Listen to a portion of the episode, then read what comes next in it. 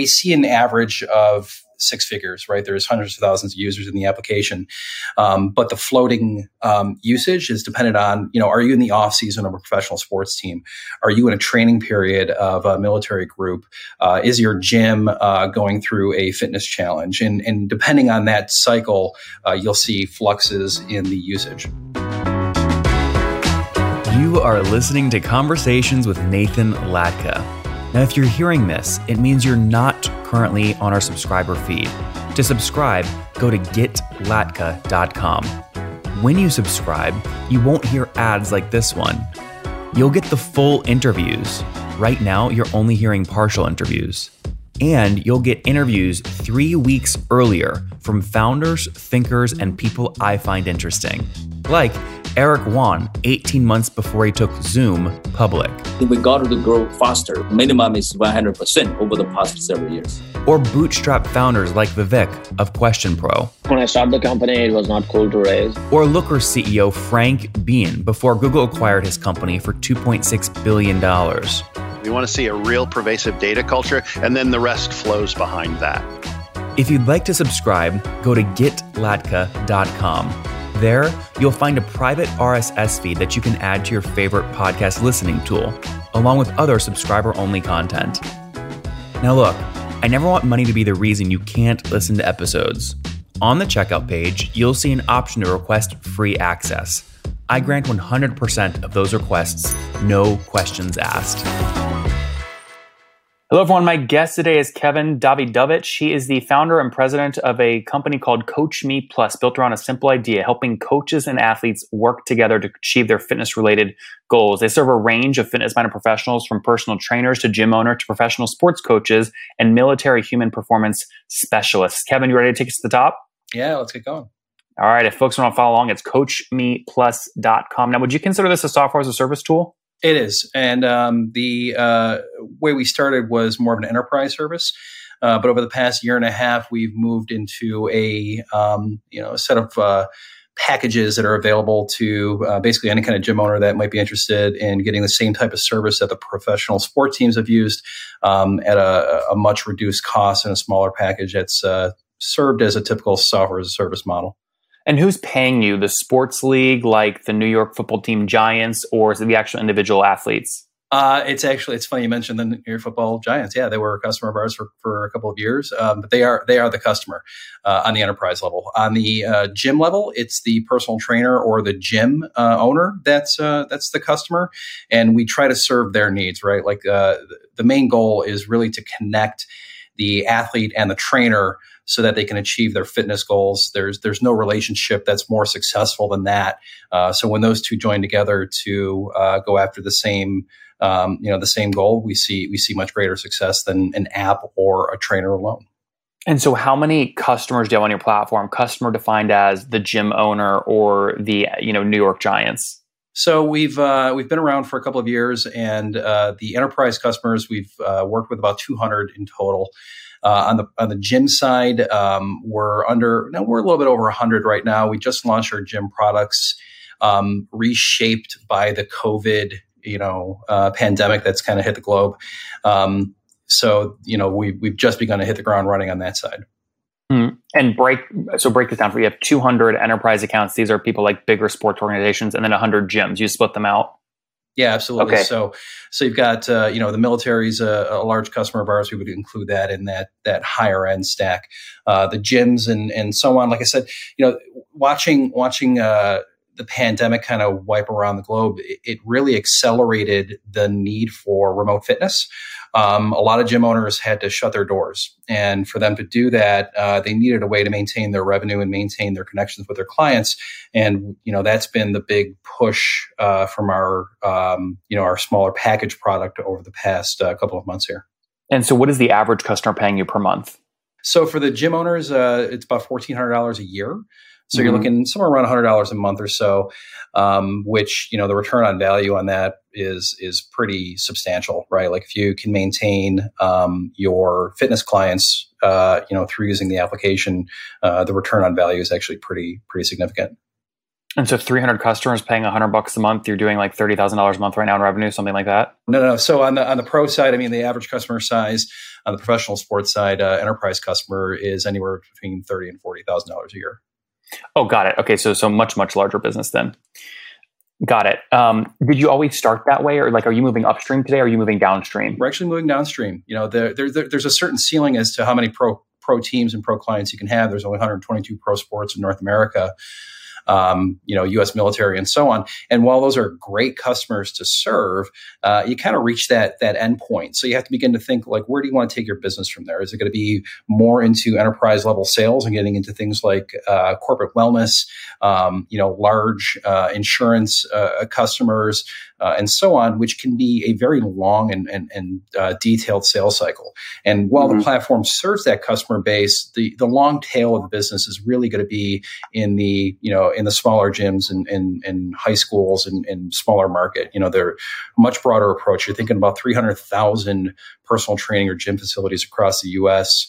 and the world. It's a much bigger market than the few hundred pro sports teams and a couple hundred corporate wellness clients that might be interested in something like that. Yeah, that makes a lot of sense. So considering obviously the impacts of COVID and these gyms shutting down and you moving downstream, starting with the enterprise, what was MRR just last month if you add it up? Oh, so our annualized is over 1.6. Okay. And that is, you calculate that by taking last month's times 12? We do annual ARR. Yeah. How do you calculate annual ARR? Do you take last month times 12? Okay. Got it. So that would put you like $120,000 a month, something like that. And how many, so what does that mean in terms of total unique seats on your platform, actual end users? Yeah, it's interesting. I mean, it's a floating number, and it depends on the seasonality of the business. With we see an average of six figures, right? There's hundreds of thousands of users in the application, but the floating usage is dependent on are you in the off season of a professional sports team? Are you in a training period of a military group? Is your gym going through a fitness challenge? And depending on that cycle, you'll see fluxes in the usage. Mm-hmm. And so if you've grown to about 1.6 in terms of run rate today, help me understand pre-COVID, where were you about a year ago? Just around $1 million or so. We got to cash flow break even, which was a huge milestone for us. Yeah. It's a big deal. Yeah, it is. It had a fight, every step of the way to get to there. What was your worst month? What was the month you burned the most over the past 2 years? Oh man, I'll tell you, you get to these periods where you're looking at it and you're looking at the drop dead date, and it's always like around 24 months out, and then it starts getting closer and closer, and then you're like at 12, and then you extend it back out again, and it's like, okay, like we're going to survive these. I think the closest we got was to about a 12 month period where we're sitting there going, okay, like we've got to figure out like the growth again, but we've never been shorter than that out, and we've never been longer than 24 months out, so we've always had that weird accordion kind of period happening. Now, biggest obviously thing factoring burn is his headcount expense. What's your team size today? It's not that big. We've only got 12 people. We run a very lean organization. How many engineers? Four. So we're all four. All the co-founders are we're all engineers. I'm a front-end engineer by trade. My brother and co-founder is a full-stack developer. Steven Ostro, who's also a co-founder, is more of our integrations kind of guy. And then we've got two other, hardcore engineers, one who's a hosting infrastructure engineer and the other one who is our front-end developer. So I haven't been able to touch code in years now, unfortunately, but or maybe fortunately. But the development team has been together for quite some time. Everybody who's worked together this is our third startup together. The other two were... When did you launch this one? 2013. 2030. And you've done this. You haven't bootstrapped. You've raised some capital. How much have you raised? We raised $1.85 million. So when you raise that first million back in, really it's $600,000 and then $1 million, but let's talk about it was backwards, $1,600,000. But back in 2013, when you raised an initial $1 million, what were you selling? Was it the same product as you are today? Yeah, it was enterprise software. I mean, at the time we were at 5 or 6 customers on the enterprise level. We had, three teams in the NHL, Philadelphia Eagles in the NFL, Oregon Ducks, in NCAA, and that was like the stack, right? We had proof of concept, we had revenue, which was nice, and we were bootstrapping at that time, so we were figuring out, okay, like, what do we want to do? We want to grow the pro sports market, and it was sexy, it was attractive, it helps sell the seats. Like, people are really interested in understanding or getting involved in professional sports. But what happened was, we didn't realize that the cap was there as much as we had hoped. So we began to bump to that ceiling of the amount of potential customers that we can acquire. There's a lot of global competition. We see a lot of competition out of Australia, out of the UK, some in Canada, and they've kind of like pulled those markets away where we thought there might have been a blue ocean global approach that didn't quite show up. So we began to figure out ways to pivot. One of those directions was going to be into military, and the other direction was going to be in the gyms and high schools. And both have actually played out. So we're pretty fortunate that that's actually worked out for us. I've seen a lot. So what was your revenue run rate when you raised that $1 million back in 2013? Ooh, 100K. Okay, got it. So it was really first. Actually, no, it was like 60K. I'm sorry. Yeah, it was really small. And that was on a convertible note, or you raised equity? No, we raised equity. Okay, so it was a price. What equity? What valuation did you get back then?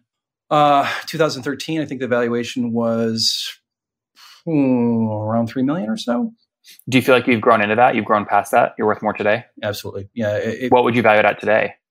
If we're going for a fundraise, whatever the market will accept. Good answer. What would you put it at though? Best case. It's going to be a $10 million plus valuation. Okay. And your rate sounds like you're raising now. Yeah, we are. And why is now the right time? So we began to realize that the gym market was going to happen, pre-COVID. So we began to, develop a new deck, develop a new presentation, everything else like that in the beginning of the year. And we literally began to hit the roadshow in February. I did a Cheddar interview. I was at the NASDAQ. We're talking about our military growth and everything else like that. And then everything shuts down. Yeah. So we put the skids on all of that, making sure like, are we going to survive this? Is everybody going to survive this? We thought the entire market was going to get wiped out with pro teams peeling back, universities peeling back, and everybody else like that, and gyms getting shut down.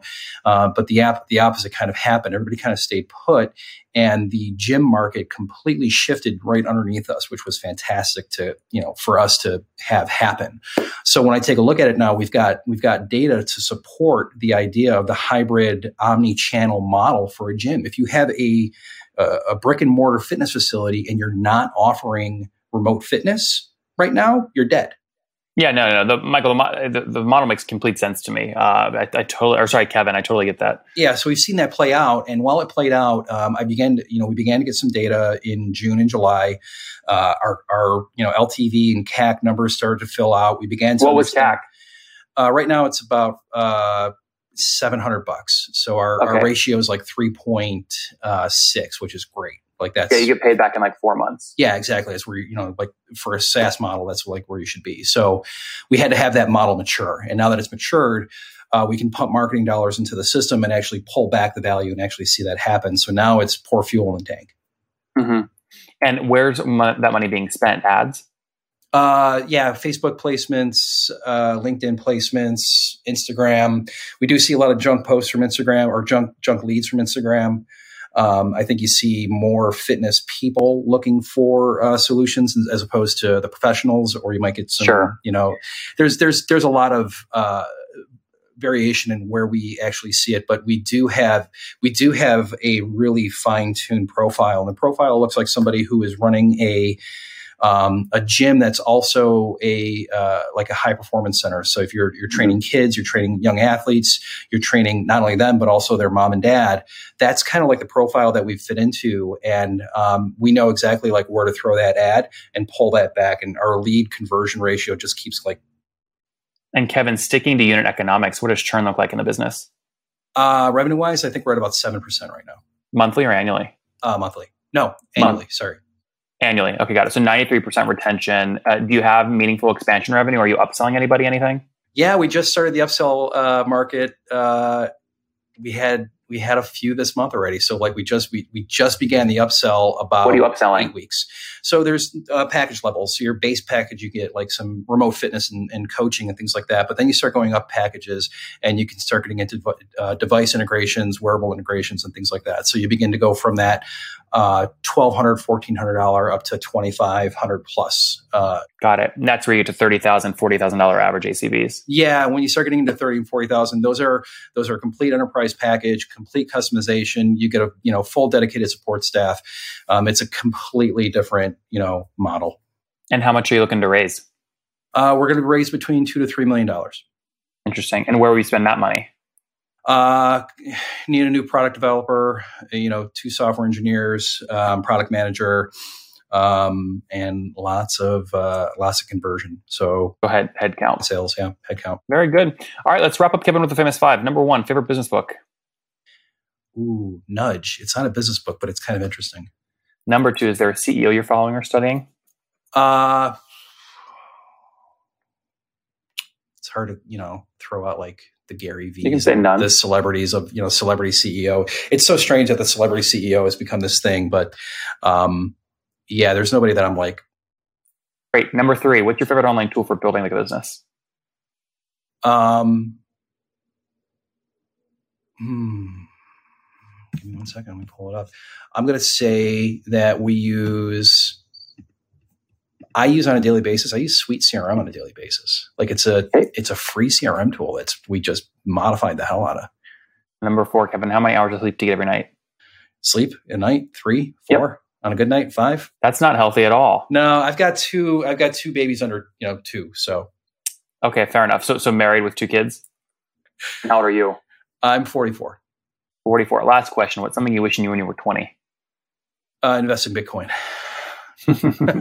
Guys, there you have it. Kevin founded Coach Me Plus back in 2013, raised $1 million fairly quickly at a nice $3 million valuation. Today, they're doing $1.6 million in revenue, going out to raise, call it $2 to $3 million on a $10 million post-money valuation, serving 300 customers. These are typically enterprise accounts like big sports teams, now working down market into newer models like private gyms that also do health and wellness programs, strength programs. They are profitable today. Great place to be. Team of 12 people as they look to scale with 4 engineers. Kevin, thanks for taking us to the top. Thank you, Nathan.